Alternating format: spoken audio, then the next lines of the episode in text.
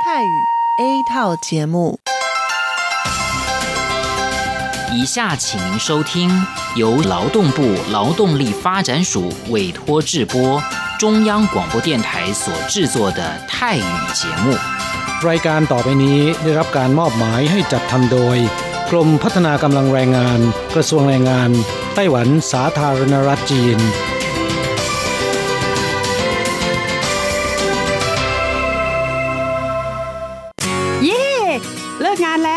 ไปคาราโอเกะกันเถอะ ฉันมีธุระเธอไปกันเถอะ เอ๊ะนานที่ปีหนจะนัดไปร้องเพลงกัน หรือว่าเธอมีนัดกับชายหนุ่มจ้าใช่ก็ดีนะสิ ฉันจะไปทำงานหาเงินต่างหาก จริงเหรอ เลิกงานแล้วยังไปหาเงินได้อีกทำไมดีจัง ไปทำที่ไหนอะจริงสิ แถวนี้มีโรงงานหนึ่งช่วงนี้ต้องการคนงานชั่วคราว ช่วงวันหยุดฉันก็ไปทำงานพิเศษที่นั่นจะได้หาเงินเพิ่มขึ้นอีกหน่อย อยากจะซื้อคอมพิวเตอร์ให้ลูกชายที่เมืองไทยลำไพไม่ได้นะ กฎหมายไต้หวันกำหนดไว้ว่า พวกเราจะต้องทำงานให้เท่าแก่ที่ยื่นขออนุญาตนำเราเข้ามาทำงานในไต้หวันเท่านั้น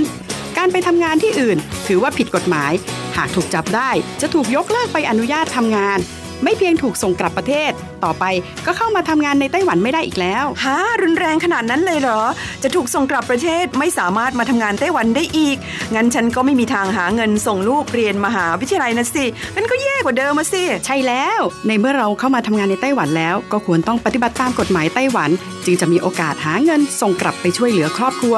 ฉันว่าเธอไปร้องเพลงกับฉันดีกว่านะอืมถูกอย่างที่เธอว่านั่นแหละ ฉันว่าฉันทำงานตามที่ระบุในสัญญาจ้างงานดีกว่า ไม่งั้นแทนที่จะหาเงินได้เยอะกว่าเดิมกลับ ถูกส่งตัวกลับประเทศซะนี่ ใช่แล้วทำงานอย่างถูกต้องตามกฎหมายดีกว่า ตอนนี้ไปร้องเพลงกับพวกเราได้หรือยังล่ะ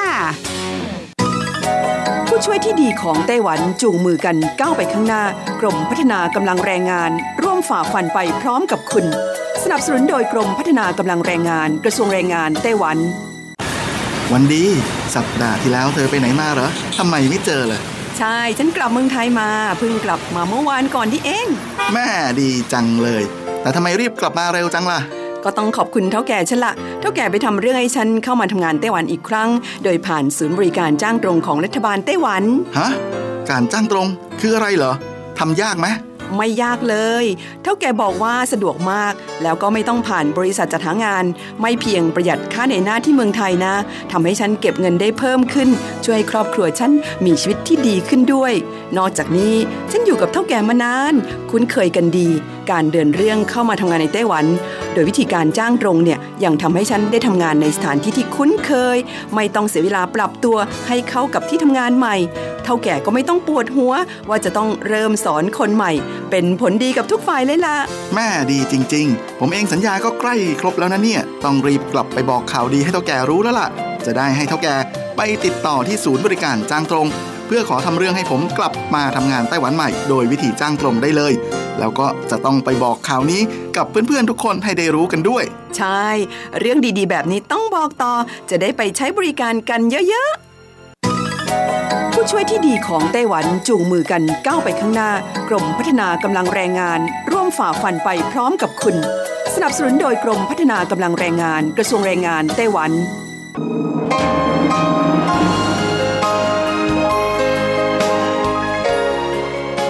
กลับมาฟังขณะนี้ท่านกำลังอยู่กับรายการภาคภาษาไทย Radio Taiwan International หรือ RTI ออกกระจายเสียงจากกรุงไทเปไต้หวันสาธารณรัฐจีน เป็นประจำทุกวันนะครับ นอกจากรับฟังทางเครื่องรับวิทยุได้แล้ว ยังสามารถรับฟังรายการผ่านระบบออนไลน์ได้ที่ thai.rti.org.tw หรือที่ RTI Fanpage นะครับ ขอเชิญติดตามรับฟังรายการของเราได้ ตั้งแต่บัดนี้เป็นต้นไป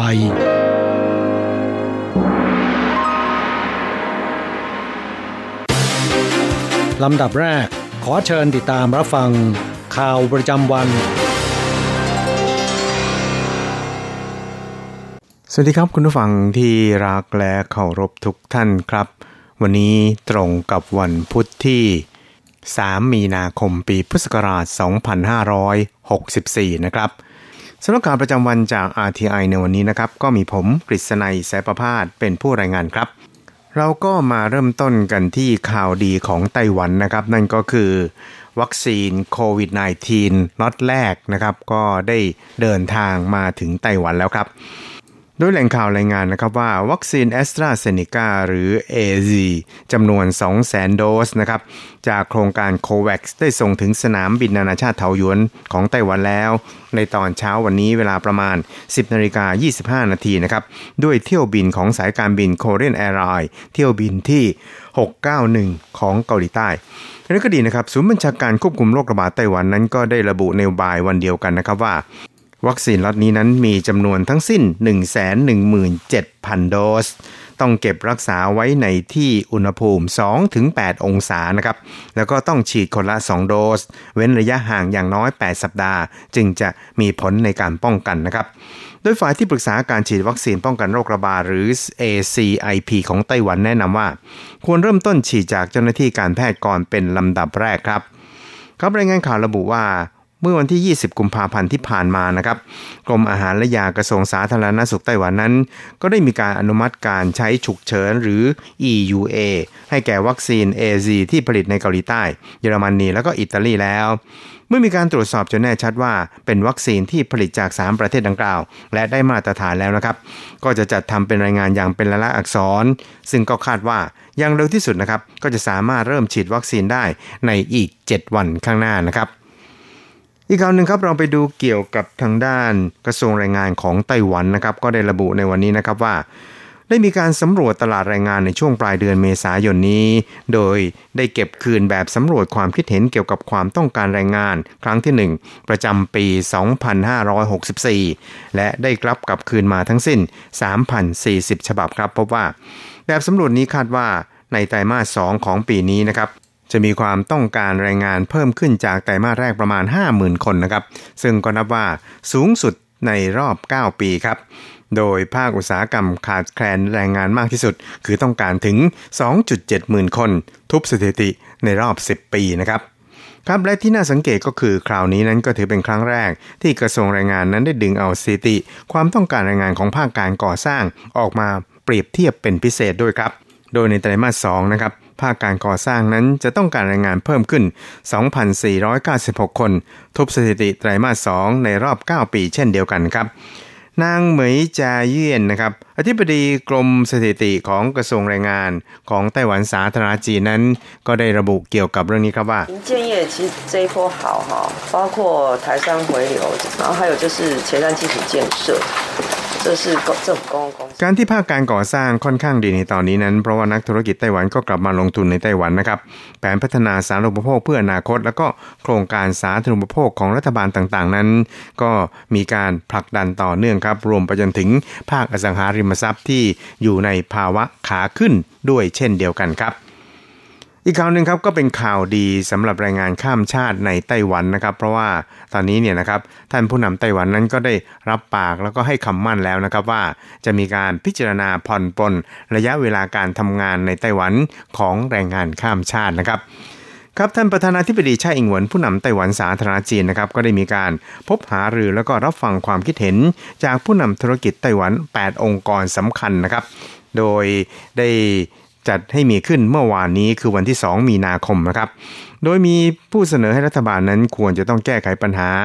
การขาดแคลนแรงงานของภาคอุตสาหกรรม และการก่อสร้าง เนื่องจากโควิด -19 นะครับ ก็ทำให้แรงงานข้ามชาตินั้น เดินทางเข้ามาทำงานในไต้หวันน้อยลงเป็นอย่างมาก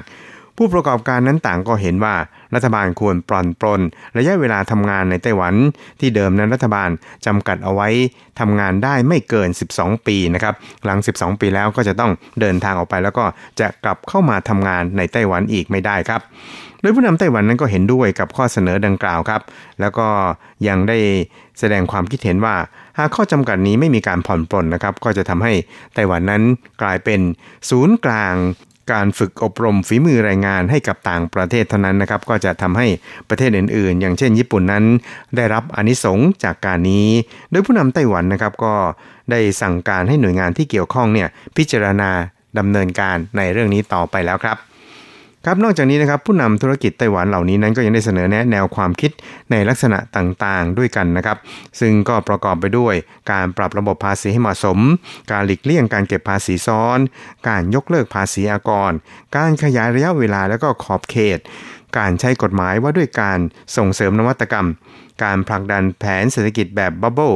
บริหารจัดการนักท่องเที่ยวจากต่างประเทศ โดยการแบ่งลำดับความสำคัญนะครับ พิจารณาแผนพัฒนานิคมเทคโนโลยีภาคใต้ในอีก 5 ปีข้างหน้า รวมไปจนถึงจะต้องมองไปไกลถึงการขยายตัวอย่างต่อเนื่องในอีก 10 ปีต่อจากนี้ไปนะครับ ครับอีกข่าวหนึ่งเรามาดูเกี่ยวกับสืบเนื่องจากกรณีที่จีนนะครับได้สั่งระงับการนำเข้าสับปะรดจากไต้หวัน โดยการอ้างสาเหตุว่าตรวจพบ แมลงหนอนที่เป็นภัยต่อพืชผัก แล้วก็เป็นภัยต่อทางด้านการเกษตรเนี่ยนะครับหลายครั้งเลยทีเดียวนะครับ แต่ว่าในส่วนของไต้หวันนั้นก็ไม่เชื่อว่าจะเป็นอย่างนั้นนะครับครับและอย่างไรก็ตามเนี่ยในส่วนของไต้หวันเองนั้นก็ได้มีการดำเนินการแก้ไขปัญหา ลดความเดือดร้อนของเกษตรกรนะครับ เพราะว่าช่วงนี้นั้นถือเป็นหน้าสับปะรดในไต้หวันด้วยนะครับครับ หลังจากที่จีนนะครับก็สั่งระงับการนำเข้าสับปะรดจากไต้หวันเป็นต้นมาครับกลับทำให้กระแสการสั่งซื้อสับปะรดในไต้หวันนั้น พุ่งทะลุเพดานอย่างไม่เคยมีมาก่อนนะครับนายเฉินจีจง ประธานคณะกรรมการกิจการการเกษตร หรือรัฐมนตรีเกษตรของไต้หวันนะครับก็ได้ระบุในวันนี้ครับว่าล่าสุดนั้นญี่ปุ่นได้สั่งซื้อสับปะรดจากไต้หวันแล้วจำนวน 5,000 ตัน ซึ่งทุบสถิติ เท่าที่เคยมีมาครับนายเฉินบอกว่าจนถึงเมื่อค่ำวานนี้นะครับก็มีภาคธุรกิจในไต้หวัน ส่งออก แล้วก็โรงงานอุตสาหกรรมแปรรูปสับปะรด ร่วมกันสั่งซื้อสับปะรด เพื่อช่วยเหลือเกษตรกรแล้วถึง 4.1หมื่นตันครับซึ่งเป็นจำนวนเท่ากับที่ไต้หวันเนี่ยส่งออกไปจีนเมื่อปีที่แล้ว ก็ทำให้ราคาสับปะรดในไต้หวันนั้น สามารถรักษาอยู่ในระดับที่ มีศิลภาพแล้วก็ไม่กระเพื่อมมากจนเกินไปนะครับและเฉินบอกอีกครับบอกว่าอุตสาหกรรมแปรรูปไต้หวันนั้นก็นำสับปะรดไปแปรรูปเป็นน้ำสับปะรด เป็นพายสับปะรด เป็น สับปะรดอบแห้งนะครับ ส่วนการส่งออกนั้นก็มีข่าวดีนะครับ ที่สามารถส่งออกไปญี่ปุ่นได้ถึง 5,000 ตัน ทุบสถิติที่เคยมีมา หากไต้หวันสามารถเข้าตลาดต่างประเทศได้ ก็ไม่จำเป็นต้องพึ่งพาตลาดใดตลาดหนึ่ง เพียงตลาดเดียว ซึ่งก็ถือว่าเป็นการกระจายความเสี่ยงไปในตัวด้วยครับ อีกข่าวหนึ่งครับเราไปดูเกี่ยวกับหิมะเดือน 3 ตกแล้วที่ยอดเขาอี้ซันนะครับแล้วก็คิดว่ายังจะมีอีกระลอกหนึ่งก่อนวันที่ 9 มีนาคมนะครับครับบนเทือกเขาอี้ซันนะครับซึ่งเป็นเทือกเขาที่สูงที่สุดในไต้หวัน ขาวโพลนไปด้วยหิมะเดือน 3กรมอุตุนิยมวิทยาของไต้หวันนั้นก็ได้ระบุครับบอกว่าวันนี้เวลาประมาณ 7นาฬิกากับ 5 นาทีนะครับก็มีหิมะตกบนยี่ซันหนาประมาณ 3 เซนติเมตรนะครับ เนื่องจากกระแสลมหนาวจากจีนตอนใต้เคลื่อนตัวเข้ามานะครับ ก็ประกอบกับอุณหภูมิบนยอดเขาที่ค่อนข้างต่ำซึ่งอาจจะทำให้บนยอดเขาสูงในไต้หวันนั้น มีโอกาสหิมะตกได้อีกในช่วงก่อนวันที่ 9 มีนาคมที่จะถึงนี้ครับ ครับคุณจูเหมยหลินนะครับนักพยากรณ์อากาศของกรมอุตุนิยมวิทยาไต้หวันบอกว่า จากรายงานของสถานีตรวจวัดอากาศที่ยอดเขาอีซัน มีหิมะตกในช่วงระหว่างเวลา7นาฬิกา5นาทีถึง8นาฬิกา10 นาทีของวันนี้ทำให้มีความหนาประมาณ3เซนติเมตรครับในก็ดีนั้นเธอก็บอกว่าสถิติที่ผ่านมานะครับบนยอดเขาอีสานนั้นมีโอกาสสูง ที่จะมีหิมะตกในเดือน 3 หรือเดือนมีนาคมครับ แล้วก็ มีปริมาณค่อนข้างมากด้วย เนื่องจากบนเขาสูงกว่า 3,000 เมตรนั้น จะมีอุณหภูมิอยู่ที่ประมาณศูนย์องศา ซึ่งถือเป็นเงื่อนไขสำคัญของการเกาะตัวกันของหิมะที่จะตกลงมาครับ ครับสุดท้ายครับเราไปติดตามเกี่ยวกับสภาพของชาวสวนผักในไต้หวันนะครับที่อยู่ในสภาพน้ำตาตกในนะครับ เพราะว่าราคาพืชผักนั้นดิ่งลงเหวเลยทีเดียวครับ ที่ตลาดค้าส่งผักสดรถบรรทุกผักสดทยอยขนผักสดเข้าตลาด พนักงานกำลังหมกมุ่นอยู่กับการแกะลังเทผักออกมากองเป็นภูเขาเหล่ากา เพื่อทำลายนับพันลัง เกษตรกรปลูกผักที่ยุนหลิน บันทึกภาพไว้ด้วยความเจ็บปวด คุณหลินจาซินเกษตรกรผู้ปลูกผักในยุนหลินเล่าให้ฟังว่า มีแต่ราคาแต่ไม่มีคนซื้อ ราคาบางอย่างก็ยังโอเคนะ แต่ไม่มีคนซื้อเป็นปัญหาใหญ่ที่สุดในตอนนี้ ซึ่งก็คือขายไม่ออก ผลผลิตเกินความต้องการไม่มีคนซื้อจนต้องเอาไปทำลายทิ้ง เกษตรกรนำเอาภาพถ่ายเหล่านี้โพสต์ลงใน Facebook ด้วยความเจ็บปวด ตั้งโอก็ปลูกมากเกินไป ต้องฝังทิ้งในสวนกุณลินบอกว่าเหตุที่ราคาไม่ดี ก็เพราะปริมาณมากเกินความต้องการราคาขายส่งที่ตลาดยุนหลินอย่างกระลำปรีนั้นเดิมกิโลกรรัมละ 24 ตอนนี้เหลือ 4.8 เหรียญไต้หวัน ตั้งโอเดิม 75.1 เหลือเพียง 14.5 เหรียญไต้หวันผักกาดขาวจากเดิม 14.8 เหลือ 3.9 เหรียญไต้หวันเรียกว่าฉี่ช้ำกระลำปรีทีเดียวครับ ครับเกษตรกรที่อยู่หลินกล่าวด้วยอารมณ์หมดอะไรแต่อยากว่าไม่คุ้มก็ไม่รู้จะทำอย่างไร ต้องยอมรับกับการขาดทุนเองเกษตรกรต้องตรากตรำตากแดด อากาศดีผลผลิตดีเกินคาด แต่เป็นเพราะโควิดทำให้ราคาตก ต้องฝากความหวังไว้ที่หลังเปิดเทอม ราคาอาจดีขึ้น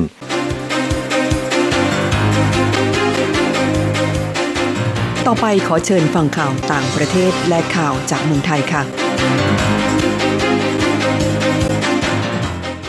สวัสดีค่ะ คุณผู้ฟังที่เคารพ ช่วงของข่าวต่างประเทศและข่าวในเมืองไทยรายงานโดยดิฉันกัญจยากริชยาคมค่ะ ข่าวต่างประเทศสำหรับวันนี้นั้นเริ่มจากข่าว สหรัฐเผย จะมีวัคซีนโควิด -19 เพียงพอฉีดให้ผู้ใหญ่ทุกคนภายในพฤษภาคมนี้ กระทรวงสุขภาพและบริการมนุษย์ของสหรัฐอเมริกาเปิดเผยว่า สหรัฐจะมีวัคซีนป้องกันโรคโควิด -19 เพียงพอที่จะฉีดให้แก่ประชาชนวัยผู้ใหญ่ทุกคน ภายในเดือนพฤษภาคมนี้ จากการร่วมมือกันของบริษัท Merck Co ซึ่งเป็นบริษัทยาของสหรัฐ ตกลงช่วยผลิตวัคซีนของจอห์นสันแอนด์จอห์นสันที่เป็นบริษัทคู่แข่งรวมถึงการสนับสนุนด้านอื่น ๆ ของรัฐบาลสหรัฐ จะทำให้จอห์นสันแอนด์จอห์นสันสามารถเร่งการจัดส่งวัคซีนเพิ่มขึ้นเป็น 100 ล้านโดสต่อเดือน ประธานาธิบดีโจไบเดนผู้นำสหรัฐกล่าวว่า ตอนที่ตนเข้ารับตำแหน่งประธานาธิบดีจำได้ว่าจอห์นสันแอนด์จอห์นสันมีความล่าช้าในขั้นตอนการผลิตวัคซีนที่ไม่รวดเร็วพอ คณะทำงานของตนจึงต้องทำงานอย่างหนักเพื่อเร่งแก้ไขปัญหาดังกล่าว รัฐบาลสหรัฐได้ประกาศใช้กฎหมายการผลิตเพื่อการป้องกันประเทศ ในการจัดหาโรงงานผลิตวัคซีนของ Merck Co สองแห่ง เพื่อนำมาผลิตวัคซีนของจอห์นสันแอนด์จอห์นสัน นอกจากนี้โรงงานผลิตวัคซีนของจอห์นสันแอนด์จอห์นสันก็จะเร่งผลิตวัคซีนตลอด 24 ชั่วโมงโดยไม่มีวันหยุด ทางจอห์นสันแอนด์จอห์นสันหวังว่าการเตรียมการด้านผลิตวัคซีน จะช่วยยกระดับขีดความสามารถด้านการผลิต จนทำให้สามารถส่งมอบวัคซีนได้มากกว่าจำนวนที่บริษัทได้ให้คำมั่นไว้ ข่าวต่อไปผลสำรวจเผย ประชาชนญี่ปุ่นสนใจกีฬาโอลิมปิก แต่ไม่อยากให้จัดในปีนี้ การแข่งขันมหกรรมกีฬาโอลิมปิกโตเกียว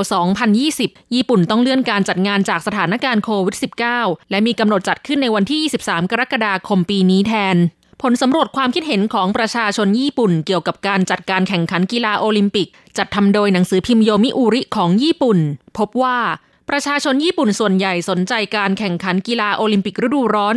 2020 ที่โตเกียวเป็นเจ้าภาพ โดยร้อยละ 30 ระบุว่าสนใจมาก ร้อยละ 40 ค่อนข้างสนใจ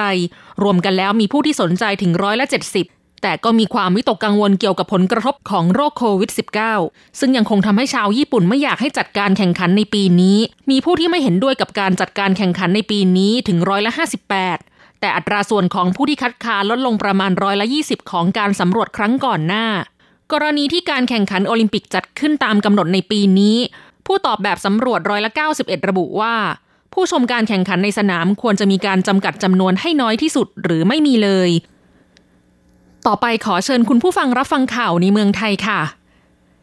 กระทรวงคมนาคมเตรียมความพร้อมจัดทำชัตเติลบัสรับส่งจากสถานีกลางบางซื่อ ไปอนุสาวรีย์จตุจักรหมอชิด นายสรพงษ์ภัยทูลพงศ์รองปลัดกระทรวงคมนาคมเปิดเผยว่า กระทรวงคมนาคมเตรียมความพร้อมในการเดินรถเชื่อมต่อสถานีรถไฟสายสีแดง เพื่อให้ประชาชนได้รับความสะดวกในการเดินทางใช้งานระบบรถไฟ และสถานีกลางบางซื่อ จากการพิจารณาแนวทางช่วงการเปลี่ยนผ่าน ที่กำหนดให้เปลี่ยนมาใช้สถานีกลางบางซื่อ เป็นศูนย์กลางการให้บริการแทนสถานีหัวลำโพง รถไฟชานเมืองที่ให้บริการเชื่อมระหว่างจังหวัดใกล้เคียงกับกรุงเทพมหานคร จะยังให้ขบวนรถไฟชานเมืองบางเส้น เข้าสู่สถานีรถไฟหัวลำโพง เช่นสายปราจีนบุรีถึงหัวลำโพง สถานีภาชีถึงหัวลำโพง นครปฐมถึงหัวลำโพง เพื่อให้บริการแก่ประชาชนที่ใช้บริการเชิงสังคมทั้งช่วงเช้ากลางวันและเย็น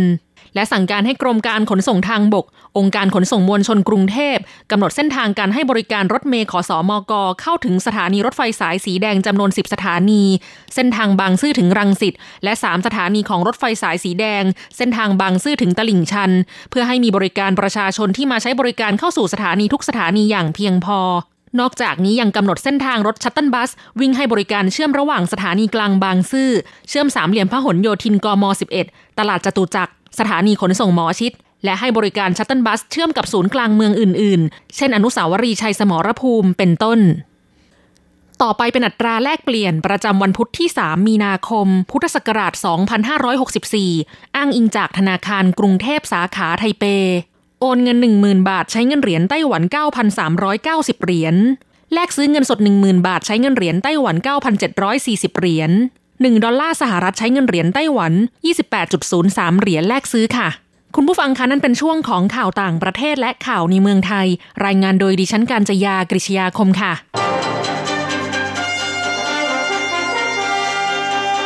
ท่านกำลังรับฟังรายการภาคภาษาไทย Radio Taiwan International หรือ RTI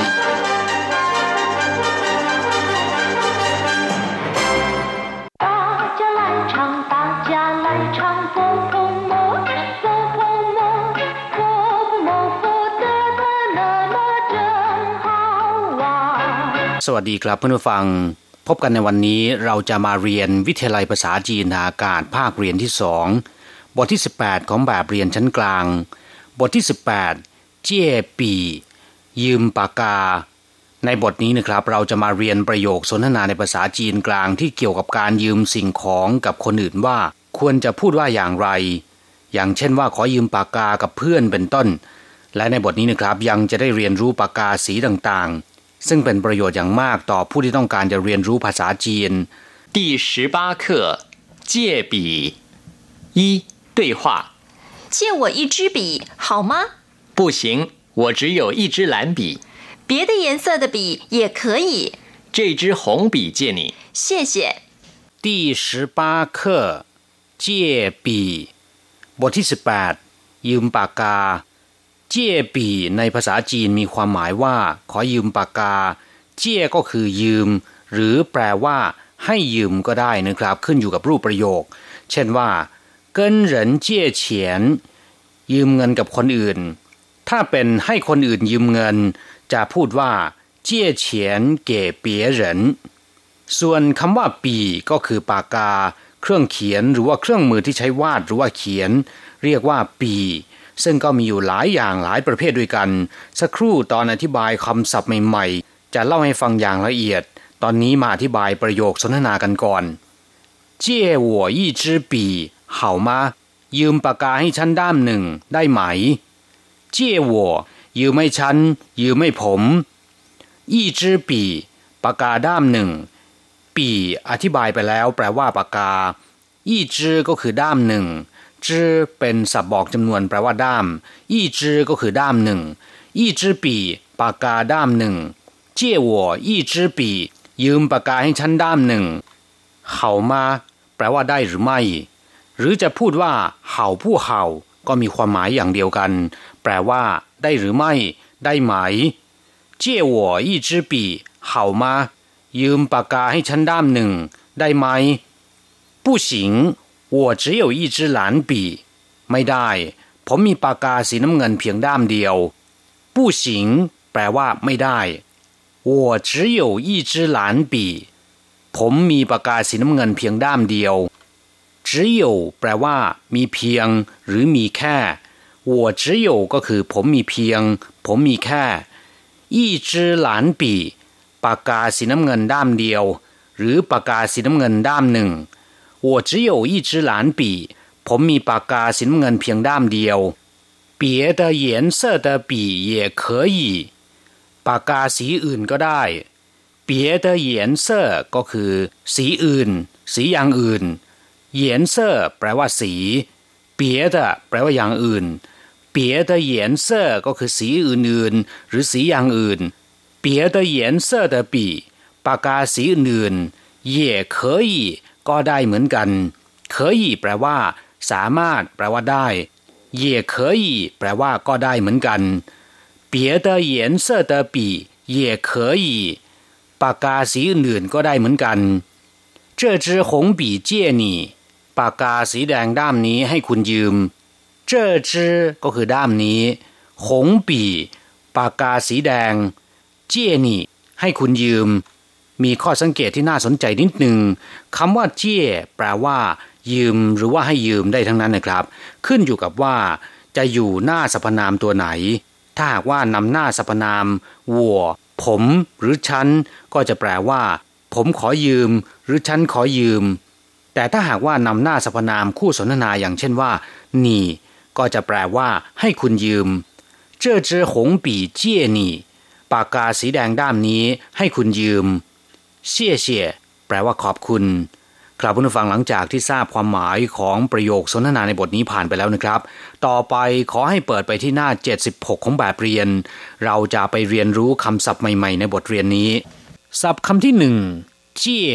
แปลว่ายืม ขอยืมหรือว่าให้ยืมก็ได้ เช่น เจี้ยขวัญหรือว่าเจี้ยเฉียน แปลว่ายืมเงิน เจี้ยใต้ แปลว่ากู้ยืม เจี้ยย่งแปลว่าขอยืมใช้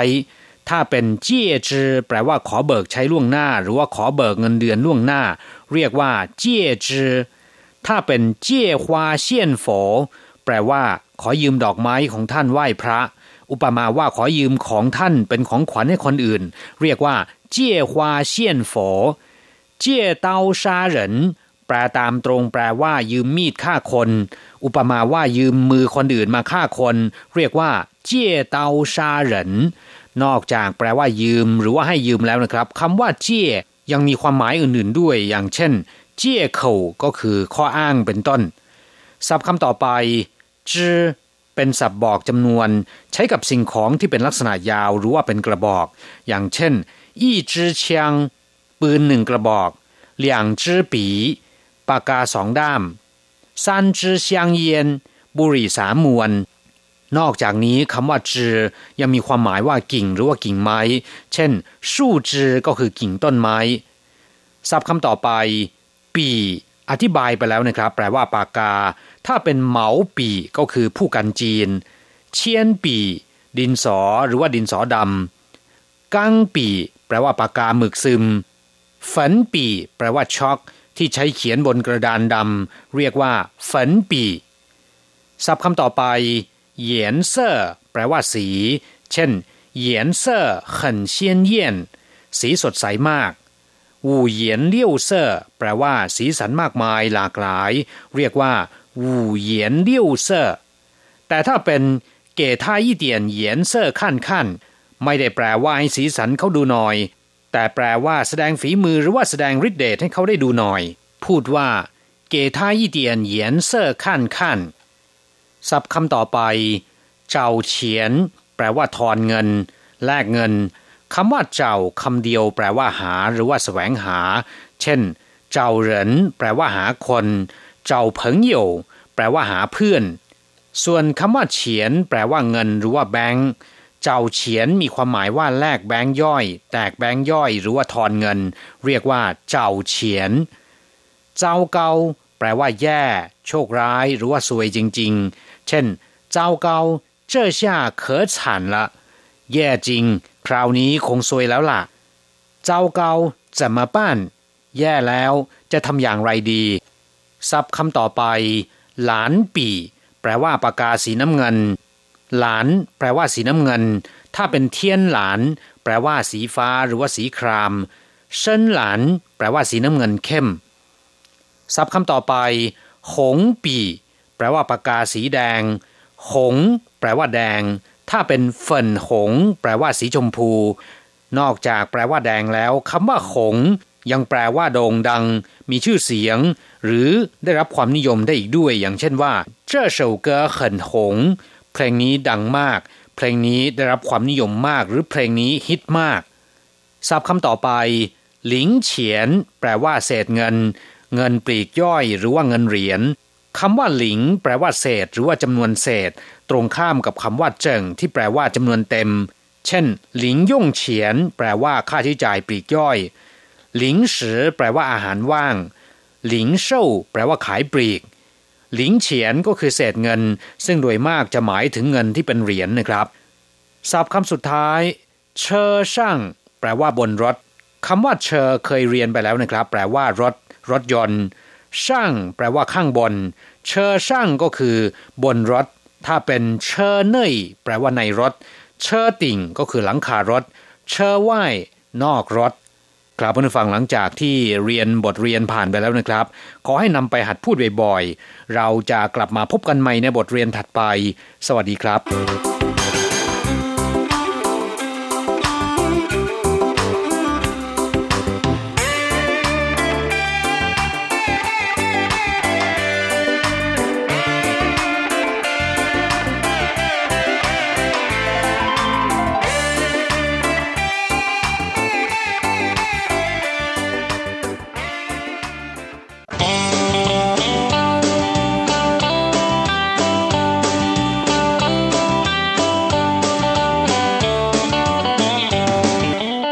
ผู้ฟังขณะนี้ท่านกำลังอยู่กับรายการภาคภาษาไทย RTI เอเชียสัมพันธ์ลำดับต่อไปขอเชิญท่านมาร่วมให้กำลังใจแด่เพื่อนแรงงานไทยที่ประสบปัญหาและความเดือดร้อน ในช่วงไขปัญหาแรงงาน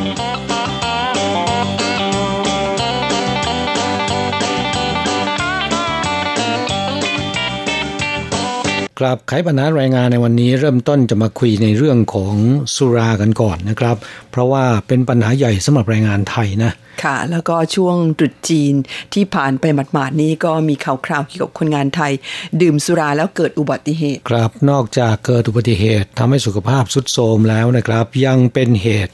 ทำให้เกิดการทะเลาะวิวาทชกต่อยกัน อย่างเหตุการณ์ที่เกิดขึ้นที่นครไทยจงนะครับ เมื่อช่วงตรุษจีนที่ผ่านมานี้ มีคนงานไทยกลุ่มหนึ่ง มาทำงานเชื่อมกังหันลม สำหรับผลิตกระแสไฟฟ้านะครับนอกชายฝั่งที่นครไทยจงนะฮะค่ะคนงานไทยกลุ่มนี้ในช่วงตรุษจีนเนี่ยไม่มีอะไรทำก็เล่นการพนัน ปรากฏว่าหลายคนเสียการพนันนะครับ มีการติดหนี้นะฮะค่ะ เจ้ามือมีการทวงหนี้ในขณะที่ทุกคนมีอาการเมา ปรากฏว่าคนถูกทวงหนี้ไม่พอใจ ก็เกิดการทะเลาะวิวาทกันขึ้นนะครับ ถึงขั้นลงไม้ลงมือ รุมเจ้ามือหรือเจ้าหนี้นะฮะค่ะ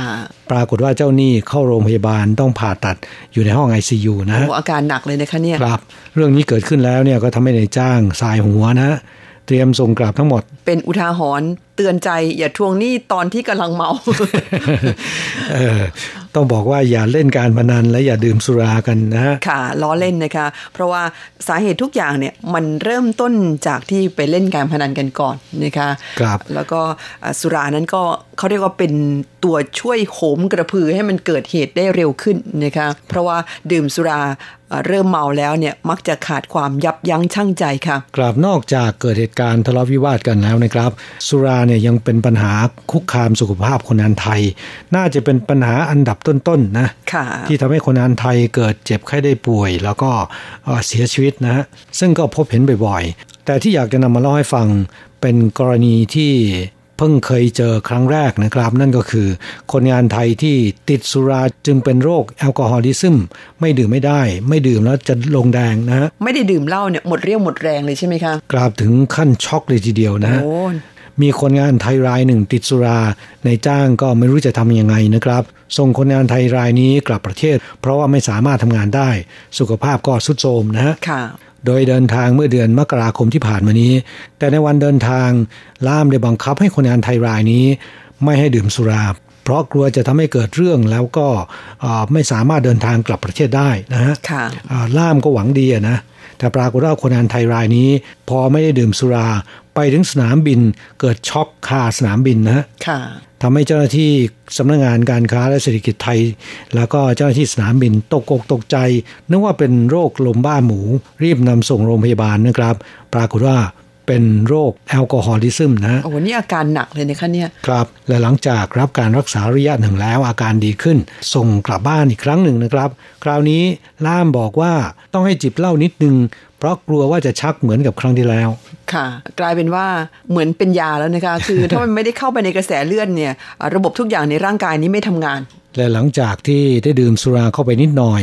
คนงานไทยรายนี้ก็ได้เดินทางกลับประเทศอย่างราบรื่น เมื่อปลายเดือนมกราคมที่ผ่านมานะครับ ไม่ทราบกลับเมืองไทยไปแล้วเนี่ยจะไปประกอบอาชีพอะไรได้บ้างหรือเปล่านะครับเพราะว่าอาการรุนแรงนะคะเนี่ย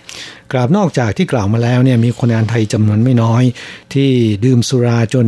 เอ่อทำให้สุขภาพสุดโทรมนะครับ โดยเฉพาะตับแข็งนะอ๋อนค่ะอนโรงพยาบาล และเสียชีวิตไปแล้วหลายรายด้วยกัน ปัญหาใหญ่อีกอย่างหนึ่งก็คือ ดื่มสุราแล้วมักจะเกิดอุบัติเหตุ โดยเฉพาะเมาแล้วขับนะครับค่ะ อย่างปีที่แล้วก็มีอุบัติเหตุเกิดขึ้นที่ไถจง แรงงานไทยผู้หนึ่ง เมาแล้วขี่จักรยานไฟฟ้ากลับหอพักกลางดึก ไปชนท้ายรถยนต์ที่จอดข้างทางอาการสาหัส หลังถูกนำส่งโรงพยาบาล แพทย์พยายามจะช่วยกู้ชีวิตแล้ว แต่ก็ไม่รอด นี่ก็เป็นอุบัติเหตุจากรถจักรยานไฟฟ้าอีกแล้วนะคะครับนอกจากเอ่อเรื่องของสุราแล้วเนี่ยยังมีเรื่องของรถจักรยานไฟฟ้าเข้ามาเกี่ยวข้องด้วยนะครับค่ะต้องระมัดระวังนะ แต่ต้นเหตุก็คือสุราเนี่ยแหละ ค่ะ คือดิฉันอยากจะบอกว่า ดื่มแล้วไปขับขี่ยวดยานพาหนะเนี่ยมันอันตรายทั้งนั้นนะคะ แต่ว่าเมื่อคุณขี่จักรยานไฟฟ้า ซึ่งมันจะเร็วกว่าจักรยานถีบธรรมดาเนี่ย ก็ยิ่งอันตรายเข้าไปใหญ่ เห็นไหมล่ะคะเนี่ย ขับไปชนกับรถที่จอดไว้ข้างทางยังอาการสาหัสเลย ถ้าเป็นจักรยานธรรมดาดิฉันว่ายังไม่น่าจะถึงขั้นนี้นะคะ เพราะว่าครับความเร็วมันไม่สูงมากนักแต่เมื่อเป็นจักรยานไฟฟ้าความเร็วสูง แม้จะไปชนกับรถที่เขาจอดไว้เฉยๆเนี่ยก็ยังอาการสาหัสเลย สุดท้ายก็ไม่รอดนะคะแต่ก็ไม่แน่นะ รถจักรยานทั่วไปก็อันตรายเหมือนกันถ้าหากว่าเมานะค่ะเอ่ออย่างช่วงเวลาไล่เลี่ยกัน มีคนงานไทยรายหนึ่งอาอยู่ที่หยางเหมยนครเถาหยวนนะครับ คนงานไทยรายนี้ชอบดื่มสุราเป็นประจำขนาดหอพักเนี่ยมีการเช็คชื่อ เพราะกลัวว่าจะดื่มสุราแล้วก็ไม่กลับมาที่หอพักนะค่ะหากว่าเช็คชื่อแล้วไม่พบก็จะมีการเขียนใบเตือน เตือนครบ3ครั้งส่งกลับประเทศนะฮะโอ้แสดงว่าโรงงานนี้เขาก็เข้มงวดพอสมควรนะคะครับ แต่คนงานก็มีวิธีแก้เกม ตอนเช็คชื่อเนี่ยอยู่ แต่หลังจากเช็คชื่อเรียบร้อยแล้วเนี่ยครับ ก็ปีนกำแพงโรงงานออกไป ไปดื่มสุราที่ผับร้านอาหารไทยนะครับ จนเมาไมา้อ่ขากลับเนี่ยปั่นจักรยานกลับคนเดียว รถจักรยานเสียหลัก ตกลงไปในร่องระบายน้ำข้างถนน ในคลองมีน้ำสูงเพียงแค่ 20 เซนติเมตรเท่านั้นนะครับ ตื้นๆนะ คนงานไทยรายนี้เนื่องจากเมา และร่วงตกลงไปในร่องระบายน้ำในท่าคว่ำพลิกตัวไม่ได้นะ และไม่มีใครเห็นจึงจมน้ำตายนะครับ รุ่งเช้ามีชาวบ้านไปออกกำลังกาย เห็นคนงานไทยรายนี้นะครับ นอนจมน้ำตายอยู่ในร่องข้างถนนรีบโทรศัพท์แจ้งความตำรวจพร้อมด้วยอายการมาถึงที่เกิดเหตุนะครับ หลังจากชนสูตรศพแล้วก็ตรวจเลือดแล้วเนี่ยพบแอลกอฮอล์ในเลือดอยู่ในระดับสูงนะครับ ก็สันนิษฐานได้ว่า ดื่มสุราจนเมา ปั่นจักรยานเสียหลักตกไปในคูน้ำนะฮะก็เป็นเรื่องที่น่าสลดนะคะไม่น่าจะเอาชีวิตมาทิ้งในต่างแดนแบบนี้เลย คือความจริงแล้วมันหลีกเลี่ยงกันได้นะคะเพราะว่าถ้าหากว่าคุณไม่ไปดื่มสุราจนเมาไม้เนี่ยก็น่าจะเป็นเรื่องยากที่คุณจะขับขี่จักรยานแล้วก็ หกล้มแล้วก็หัวทิ่มลงไปในคูน้ำที่น้ำไม่ลึกมากนะคะถ้าคุณไม่เมาจนขาดสติเนี่ยก็น่าจะลุกขึ้นมาได้ก็ไม่ตาย รายนี้พลิกตัวไม่ได้นะ แต่มีอีกหลายรายไม่ได้ตกไปในคลอง ตกข้างถนนนี่แหละ แต่ท้ายทอยเนี่ยไปกระแทกหรือไปฟาดกับเอ่อขอบถนนนะฮะโอ้โหก็เลยทำให้เลือดข้างในสมอง กลายเป็นเจ้าชายนิทราอามาพาตตลอดชีวิตนะครับ หลักๆก็คือเมาจนไม่ได้สติคือครองสติไม่ได้ แล้วก็ทรงตัวไม่อยู่นะคะหกล้มได้ง่าย แล้วก็เกิดอุบัติเหตุ จนถึงขั้นอาการร้ายแรงเสียชีวิตบ้างกลายเป็นอัมพาตบ้าง เป็นเรื่องที่น่าเสียดายนะคะแล้วก็น่าสลด เพราะแต่ละคนนั้นก็ยังอยู่ในวัยหนุ่มชะกันนะคะมีครอบครัวรออยู่ที่บ้าน แทนที่จะมาทำงานหาเงินหาทองกันกลับมาดื่มสุราเมาไม้แล้วก็เอาชีวิตมาทิ้งกันที่นี่ ไม่รู้จะพูดยังไงนะคะครับเรื่องของคนงานไทยเมาสุรา ขี่จักรยาน จักรยานไฟฟ้าหรือมอเตอร์ไซค์นะครับ แล้วก็ประสบอุบัติเหตุ ชนเสาไฟฟ้า ชนรถข้างถนน หรือรถเสียหลักตกลงไปในคลองเสียชีวิต หรือพิกลพิการก็เป็นข่าวที่ให้ได้ยินเสมอนะครับอ่าเฉพาะปีที่ผ่านมาเนี่ยไม่น่าต่ำกว่า 10 รายแล้วนะฮะค่ะอานอกจากนั้นยังมีที่ถูกจับเมาแล้วขับ ถูกลงโทษจำคุกหรือจ่ายค่าปรับในอัตราสูงถูกส่งกลับประเทศ แล้วก็ไม่สามารถเดินทางมาทำงานที่ไต้หวันได้ใหม่นะครับ และยังมีที่ป่วยเสียชีวิตจากโรคเรื้อรังจากการดื่มสุราอีกจำนวนมากนะครับ ทั้งที่มีการเตือนเป็นประจำแต่ก็ไม่ค่อยได้ผลนะ ค่ะ ค่ะเพื่อนฟังที่รับฟังรายการของเราอยู่นั้นดิฉันเชื่อแน่ว่าส่วนใหญ่เนี่ยไม่มีพฤติกรรมเช่นนี้ แต่ก็อยากจะขอให้ช่วยกันนะคะบอกต่อๆกันไปเตือนสติกัน เพื่อนๆในโรงงานเดียวกัน หรือญาติพี่น้องที่มาทำงานที่นี่เนี่ยช่วยกันเตือนสติว่า อย่าให้เขาไปดื่มสุราจนเมาไม้มากถึงขนาดนั้นนะคะครับ และเท่าที่สังเกตเพื่อนคนงานไทยที่ชอบดื่มสุราเนี่ยส่วนใหญ่เป็นพวกที่ชอบเข้าสังคม ชอบคบเพื่อนฝูงนะคะอืมพอไปเจอกันทีเนี่ยโอ้ก็ตั้งวงกงเล่ากันละมีไม่มากเท่าไหร่ที่ดื่มสุราอยู่คนเดียวในห้องพักนะคะในกรณีแบบนั้นส่วนมากก็แค่เป๊กสองเป๊กแล้วก็นอนหลับอ่าเพื่อที่จะเอาแรงไว้ทำงานในตอนเช้า แต่กลุ่มที่ชอบคบเพื่อนชอบเข้าสังคมนี่แหละ มักจะดื่มจนเมาไม้นะคะแล้วก็เกิดเรื่องเกิดราวขึ้น ครับขอย้ำเตือนอีกครั้งหนึ่งสุรา เป็นต้นเหตุของปัญหาต่างๆนะครับ เพราะฉะนั้นหลีกเลี่ยงได้ก็จะทำให้เรามีอนาคตที่สดใสขณะเดียวกันสุขภาพร่างกายที่สมบูรณ์แข็งแรงหาเงินหาทองได้นะครับ ทางด้านกระทรวงแรงงานเนี่ยเขาย้ำเตือนผ่านรายการของเรามาว่า ขอให้แรงงานไทยลดละเลิกในการดื่มสุรานะครับ เพราะว่าตัวเลขอ่าที่คนงานไทยดื่มแล้วขับหรือเมาแล้วขับ ถูกจับกลุ่มเนี่ยค่อนข้างสูงนะฮะค่ะและเตือนบอกว่าแรงงานต่างชาติที่เมาแล้วขับ ถูกตัดสินลงโทษให้จำคุกนะครับในจ้างมีสิทธิ์ที่จะเลิกจ้างแรงงานผู้นั้นทันที โดยไม่จำเป็นต้องจ่ายเงินชดเชย ให้แม้แต่เหรียญเดียวนะครับและมาตรการลงโทษข้างต้นเนี่ยไม่มีการยกเว้นสำหรับแรงงานต่างชาติไม่ว่าจะเป็นชาติไหนก็ตามนะครับ หากตรวจพบโดนเหมือนกันหมดนะครับ จึงเตือนแรงงานไทยที่นิยมดื่มทั้งหลาย ต้องระมัดระวัง เพราะว่าตำรวจไต้หวันนั้นเอาจริงนะครับ และมีการปฏิบัติการตรวจเข้มอย่างต่อเนื่องนะ ค่ะ ค่ะ ดิฉันว่านอกจากเรื่องของสุขภาพเรื่องของอุบัติเหตุแล้วสุรายังทำให้คุณกระเป๋าฉีกด้วยนะคะครับเพราะว่าอะเงินที่นำไปซื้อสุรามาดื่มนั้นก็แทนที่จะเก็บไว้ให้คนที่บ้านนะคะ ถ้าหากว่าคุณเอาไปหยอดกระป๋องเนี่ยดิฉันว่า แต่ละปีนี้ได้เยอะเลยนะคะสำหรับคนที่ชอบดื่ม อีกทั้งในปัจจุบันนี้ที่บอกว่าตำรวจเขาตรวจเข้มเนี่ยค่าปรับของผู้ที่ดื่มแล้วขับนี่มันแพงมากเลยนะคะครับ การจะห้ามดื่มเลยทีเดียวเนี่ยคิดว่าคงจะเป็นเรื่องยากนะครับค่ะแต่อย่างน้อยที่สุดเนี่ยลดปริมาณลง ถ้าเลิกได้เลิกไปเลย ก็จะยิ่งดีนะครับ ค่ะ แล้วคุณจะพบว่าสุขภาพของคุณนั้นแข็งแรงสมบูรณ์ขึ้น แถมเงินในกระเป๋าก็น่าจะเพิ่มพูนขึ้นด้วยนะคะ ก็ฝากมาด้วยความหวังดีค่ะ ช่วงนี้เราจะพักกันสักครู่หนึ่งมาฟังเพลงขั้นรายการกันสักหนึ่งเพลงค่ะ มาฟังเพลงชื่อว่ามิสเตอร์เหล่าขาว จากการขับร้องของวงคาราบาวนะครับ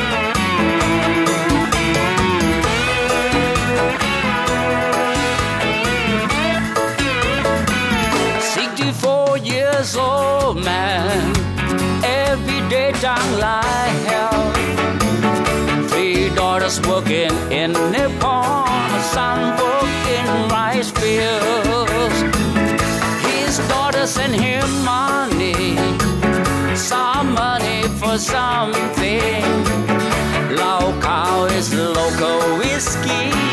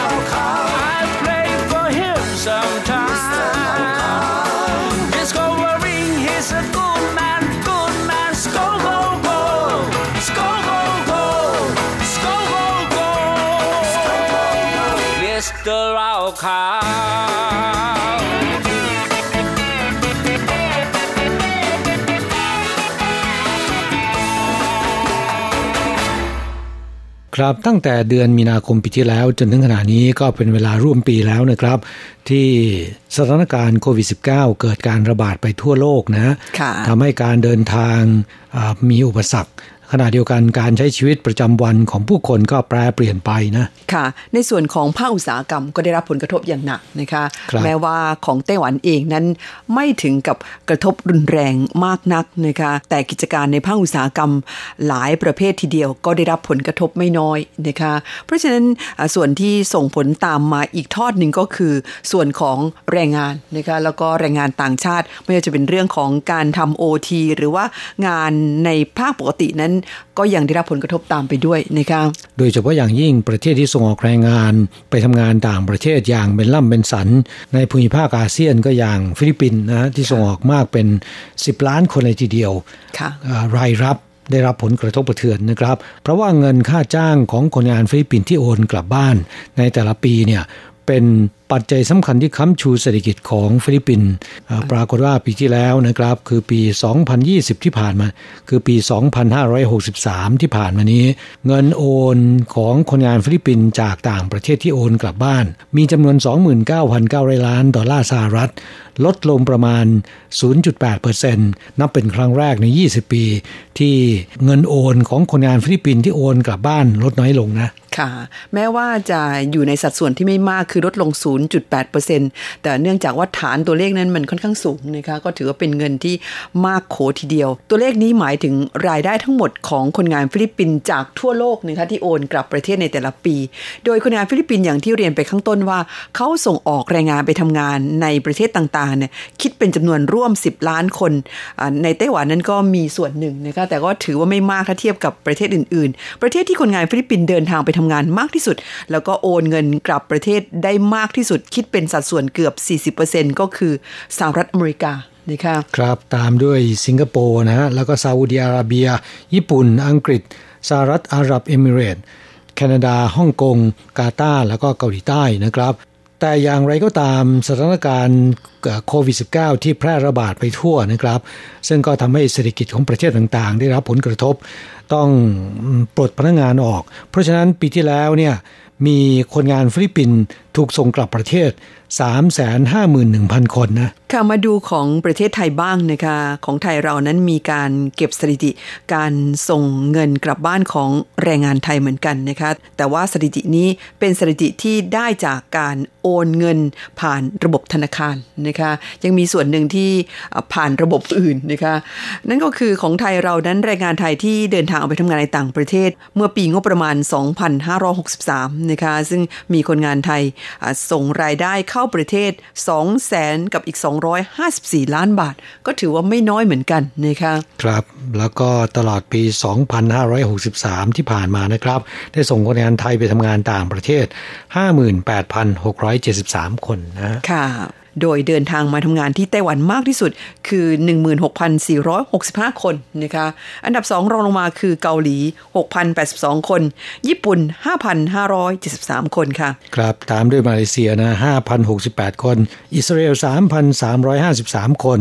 และประเทศอื่นๆ รวมกันแล้วนะครับ 27,200 คนนะค่ะอ่าสรุปแล้วนะครับ คนงานไทยที่เดินทางไปทำงานต่างประเทศ ส่งเงินกลับบ้านผ่านระบบธนาคารแห่งประเทศไทย ในปี 2563 ที่ผ่านมานี้มีมูลค่า2,554 ล้านบาท ค่ะ ซึ่งในความเป็นจริงแล้วน่าจะมากกว่านี้นะคะ เพราะว่าอย่างที่เรียนไปมีส่วนหนึ่งไม่ได้ผ่านระบบธนาคารค่ะ เพราะฉะนั้นก็ถือได้ว่าเพื่อนแรงงานไทยที่ออกมาทำงานในต่างประเทศนั้น ถือเป็นผู้ที่มีคุณอุปการต่อเศรษฐกิจไทยส่วนหนึ่งทีเดียวนะคะครับไม่เพียงแต่จะหาเงินกลับไปเลี้ยงครอบครัวได้เท่านั้นนะครับ ยังช่วยพยุงเศรษฐกิจของประเทศชาติได้ด้วยนะฮะค่ะพูดถึงเรื่องของการทำงานนะครับประเทศต่างๆ ประสบปัญหาอันเนื่องมาจากสถานการณ์โควิด แต่ว่าในไต้หวันเศรษฐกิจกลับเติบโตสวนกระแสนะฮะค่ะเพราะฉะนั้นจึงมีความต้องการแรงงานเป็นอย่างมาก และเนื่องจากการเคลื่อนย้าย ข้ามประเทศไม่สามารถทำได้อย่างสะดวกนะครับ ก็เลยทำให้การเดินทางของคนงานต่างชาติที่เดินทางมาทำงานที่ไต้หวัน มีปัญหาและอุปสรรคมากมายนะค่ะอย่างภาคการผลิตเนี่ยถึงกับต้องแย่งแรงงานต่างชาติที่มีการโอนย้ายภายในประเทศ อย่างโรงงานที่ประสบปัญหานะครับ ไม่สามารถที่จะดำเนินกิจการต่อไปได้ ต้องการจะอ่า ปลดพนักงานออกเนี่ยก็จะมีนายจ้างจำนวนมากมารุมแย่งกันนะ มารอรับโอนนะคะครับแล้วก็มีเงื่อนไขที่ดีๆ เมื่อประมาณปี 2 ปีที่แล้วเนะครับการโอนย้ายในายจ้างอ่าคนงานต่างชาติต้องจ่ายเงิน ค่าโอนย้าย ค่าซื้อตำแหน่งงาน ให้กับบริษัทจัดหางานหรือล่ามทั้งหลายนะค่ะแต่ตอนนี้เพื่อที่จะแย่งคนงานไปให้กับนายจ้าง บริษัทจ้างงานในล่ามนะครับ ได้เสนอเงื่อนไขที่ดี ไม่มีการเก็บค่าใช้จ่ายใดๆนะฮะค่ะบางบริษัทยังเสนอเงื่อนไข คือให้สวัสดิการที่ดี เพื่อดึงดูดคนงานต่างชาติไปทำงานในบริษัทของตน โดยรับโอนภายในประเทศ แทนการนำเข้าจากต่างประเทศนะฮะค่ะ สาเหตุก็เนื่องจากว่าง่ายกว่ากันเยอะเลยนะคะอ่าคุณผู้ฟังทราบดีว่าในขณะนี้สถานการณ์โควิด -19 นั้นยังไม่คลี่คลาย เพราะฉะนั้นรัฐบาลไต้หวันเนี่ยเขามีกฎว่าคนงานต่างชาติไม่ว่าจะเป็นชาติไหนเดินทางเข้าสู่ไต้หวันแล้วต้องไปกักตัว 14 วันก่อน จากนั้นต้องสังเกตอาการตนเองอีก 7 วันนะคะรวมเป็น 21 วันแล้วต้องไปตรวจโควิด เป็นลบแล้วอ่าแน่ใจว่าไม่ติดเชื้อแล้วถึงจะเข้าไปทำงานในโรงงานได้นะคะนั่นหมายถึงว่าเข้ามาได้แล้วนะครับค่ะ แต่ที่มีปัญหาคือเข้ามาไม่ได้ ที่บอกว่าเข้ามาไม่ได้เนี่ยไม่ใช่เป็นเพราะว่าสายการบินนะครับ นั่นเป็นปัญหาหนึ่ง ปัญหาสำคัญก็คือเรื่องของสถานที่กักตัวอ่าซึ่งปัจจุบันส่วนใหญ่เป็นโรงแรมนะครับ เนื่องจากทางการประกาศมาตรการของห้องพักกักตัวที่นายจ้างจะต้องเตรียมไว้ให้กับคนงานต่างชาตินั้น มีมาตรฐานที่เข้มงวดแล้วก็สูงนะฮะค่ะทำให้ในายจ้างคำนวณดูแล้วนะครับ ใช้บริการ ห้องพักโรงแรมกับตัวคนงานต่างชาติเนี่ยยังจะถูกกว่าไปเตรียมหอพักนะฮะ ค่ะ เนื่องจากว่าหอพักธรรมดาทั่วไปนั้น ไม่ตรงกับเกณฑ์ของทางการนะคะในเรื่องของการเป็นสถานที่กักตัว เพราะเขามีกฎระเบียบชัดเจนว่าจะต้องเป็นห้องพักเดียว มีห้องน้ำในตัว แล้วก็อ่าระบบแอร์นั้นต้องไม่ใช่แอร์รวมนะคะต้องเป็นแอร์แยกต่างหากของใครของมัน ซึ่งในส่วนนี้หากในายจ้างต้องมาอ่าปรับหอพักให้ตรงตามมาตรฐานของรัฐบาลคงต้องทุ่มเงินกันเยอะนะคะครับทางที่ดีแล้วก็ไปใช้บริการของโรงแรมกักโรคจะดีกว่า ซึ่งเขาก็มีบริการไว้ให้อ่าค่าที่พักนั้นก็วันละ 2,500 3,000 ก็แล้วแต่ ขึ้นอยู่กับเกรดของโรงแรมนะคะว่าเป็นระดับไหน 3 ดาว 4 ดาวนะคะหรือว่า 2 ดาวอ่าซึ่งตอนนี้เนี่ยไม่ว่าจะเป็น 2 ดาว 3 ดาว 4 ดาว ก็แย่งกันจนแทบจะหาไม่ได้แล้วนะคะครับแต่ละเมืองเนี่ยประกาศเลยนะ โรงแรมภายในเขตพื้นที่ในเมืองของตน ห้ามในจ้างนอกพื้นที่มาใช้บริการนะเมื่อโรงแรมกักโรคไม่เพียงพอนะครับ ทำให้การเดินทางเข้ามาทำงานที่ไต้หวันของคนงานต่างชาติ ชะลอลงไปอย่างมากเลยทีเดียวนะครับ ก็เข้าคิวกันไปนะคะรอจนกว่าจะมีอ่าสถานที่กักโรคให้ ถึงจะสามารถเดินทางเข้ามาได้ ครับพูดถึงเรื่องนี้แล้วเนี่ยก็อยากจะนำเอาเงินโบนัสของคนงานไทยในช่วงตรุษจีนปีนี้มาเล่าให้ฟังกันนะครับค่ะก็เป็นเรื่องราวที่เกิดขึ้นในหน้าหนังสือพิมพ์ ก็มีสื่อมวลชนของไต้หวันนำมารายงานกันนะครับ เพราะมีคนงานไทยรายหนึ่ง ไปโพสต์ใน Facebook ของตนนะครับ มีคนไต้หวันไปพบเข้า และนำมาโพสต์ในแฟนเพจชื่อดัง บอกว่าคนงานต่างชาติได้รับโบนัสมากกว่าตนเสียอีกนะ ดูจากในสลิปเงินเดือนของคนงานไทยรายนี้แล้วนะครับ ได้รับโบนัส 4.5 เดือน เงินเดือน 24,000 เหรียญ รวมกันแล้วเนี่ยก็แสนกว่ากว่า โอ้ยน่าอิจฉา หลังจากหักภาษีหน้าที่จ่ายไปแล้วนะครับเหลืออยู่ประมาณร่วมแสนหนึ่ง ผู้ใช้แรงงานชาวไต้หวันที่นำมาโพสต์เนี่ยผู้ใช้แรงงานชาวไต้หวันที่นำมาโพสต์ เขียนข้อความบอกว่าน่าอิจฉามาก แรงงานต่างชาติเนี่ยได้รับเงินโบนัสมากกว่าตนเสียอีก ก็ต้องดูว่าทำงานในอุตสาหกรรมประเภทไหนนะคะเพราะว่าสถานการณ์โควิด ที่ระบาดไปทั่วโลกในครั้งนี้นั้น บางกิจการได้รับผลกระทบอย่างหนัก กิจการซบเซาแต่บางกิจการนั้นได้อานิสงส์คือกิจการเติบโตขึ้นอย่างรวดเร็วนะคะคิดว่าแรงงานไทยที่ได้โบนัสถึง 4.5 เดือนท่านนี้ คงจะโชคดีทำงานอยู่ในโรงงานที่ เป็นอุตสาหกรรมประเภทที่ได้รับอานิสงส์จากสถานการณ์โควิดนั่นเองนะคะครับเรื่องนี้ไม่ใช่นำมาคุยโดยไม่มีข้อมูลนะครับ มีเพื่อนผู้ฟัง RTI ของเราหลายท่านนะส่งซองอ่างเปามายืนยันให้ดูว่าได้รับจำนวนเท่าไหร่นะครับ ในจำนวนนี้มีเพื่อนผู้ฟังที่ชื่อว่าคุณลั่นทม ได้รับถึง 70,000นะค่ะก็ขอแสดงความยินดีด้วยนะครับ คุณลั่นทมเอ่อทำหน้าที่เป็นผู้อนุบาล ขนาดเป็นผู้อนุบาลยังได้รับเงินโบนัส 70,000เหรียญเนี่ยแสดงว่าต้องทำหน้าที่เป็นที่พึงพอใจของนายจ้างเป็นอย่างมากเลยนะ ค่ะ ก็ขอแสดงความยินดีด้วยนะคะ และในรายการวันนี้คุณลั่นทมซึ่งเป็นแฟนประจำในรายการเนี่ยก็ยังฝากข้อความเอ่อแสดงความรู้สึกเข้าสู่รายการมาว่า ที่ได้รับอังเปาถึง 70,000เนี่ยรู้สึกยังไงบ้างนะคะสวัสดีค่ะ อาจารย์บ้านใหญ่ RTI และเพื่อนๆที่อยู่ในไต้หวัน วันนี้ ลั่นทมจะมาเล่าประสบการณ์ ที่ทำงานอยู่ในไต้หวันให้เพื่อนๆได้ฟังกันนะคะ ระยะเวลาทำงานของลั่นทมทำงานอยู่ในไต้หวัน ก็ประมาณสิบกว่าปีแล้วค่ะ หน้าที่การงานของผู้อนุบาล อย่างพวกเรานี้ คือจะทำงานตลอด 24 ชั่วโมง คือหนักเอาเบาสู้ จะไม่มีการ บนว่าเหนื่อยหรือท้อ ทุกอย่างต้องเดินหน้าไปด้วยดี แต่ละปีนั้น เราจะมีความหวังอยู่ที่เงินอังเปา ว่าแต่ใครจะได้เยอะได้น้อย แต่ระยะในเวลาที่ลั่นทมอยู่ในไต้หวันมานี้ ก็จะได้ไม่เยอะเท่าไหร่ เริ่มแรกก็จะได้ประมาณอยู่หมื่นกว่าบาทค่ะ แต่ปีนี้เงินอังเปานั้น ลั่นทมคิดไม่ถึงเลยว่า นายจะให้เยอะขนาดนี้ จนลั่นทม คิดไม่ถึงว่าทำไมนายถึงให้เยอะ จึงได้เอ่ย ถามนายว่าทำไมให้เยอะแยะขนาดนี้ นายก็ตอบว่าไม่เป็นไร เธอทำงานหื่นชิงขู่ ฉันให้เธอ เธอดูแลแม่ฉันดี ฉันให้เธอแค่นี้ ไม่เป็นไรจำนวนหงเปาที่นายให้นั้น เป็นเงินทั้งหมดเจ็ดหมื่นบาท ซึ่งมันเยอะจนลั่นทมคาดไม่ถึงว่าจะให้เยอะมากขนาดนี้ ยอมรับเลยว่าลั่นทมดีใจมาก ดีใจจนร้องไห้ออกมาเลย ลั่นทมอยากฝากบอกเพื่อนๆ ทุกๆคนที่ทำงานอยู่ในไต้หวัน ไม่ว่าจะได้หงเปาได้เยอะหรือได้น้อยลั่นทมก็เป็นกำลังใจให้เพื่อนๆทำงานสู้ๆต่อไป หนักเบาเอาสู้ ขอให้เพื่อนๆ อย่าได้คิดว่าน้อยเนื้อต่ำใจที่นายไม่ให้ เราต้องทำความดีให้เขาเห็นใจเรา อีกเรื่องหนึ่งลันทมอยากบอกเพื่อนๆว่า ใครที่ได้เข้ามาทำงานในไต้หวันแล้ว อยากให้เพื่อนๆตั้งใจทำงานส่งเงินกลับบ้าน อย่าได้ไปหลงสิ่งที่ไม่ดี มันจะเสียเวลาที่เรามาอยู่ไต้หวัน เห็นข่าว RTI ลงข่าวคนไทยที่ มาเล่นการพนันหรือติดยาเสพติดแล้ว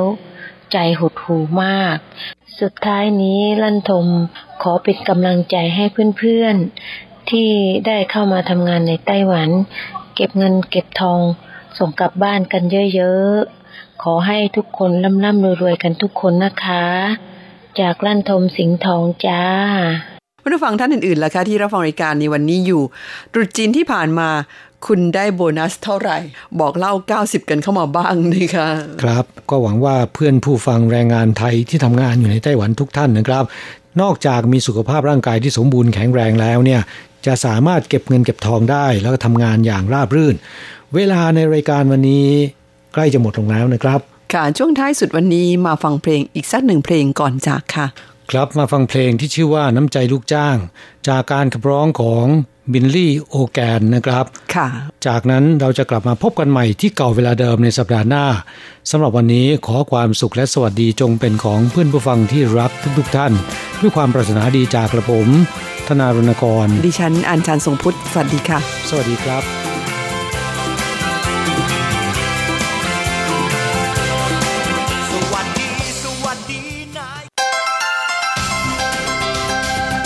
以上节目是由劳动部劳动力发展署委托制播，中央广播电台制作的泰语节目。 ที่ท่านรับฟังจบลงไปแล้วนั้นเป็นรายการที่ได้รับมอบหมายให้จัดทำโดย กร รมพัฒนากำลังแรงงาน กระทรวงแรงงาน ไต้หวันสาธารณรัฐจีน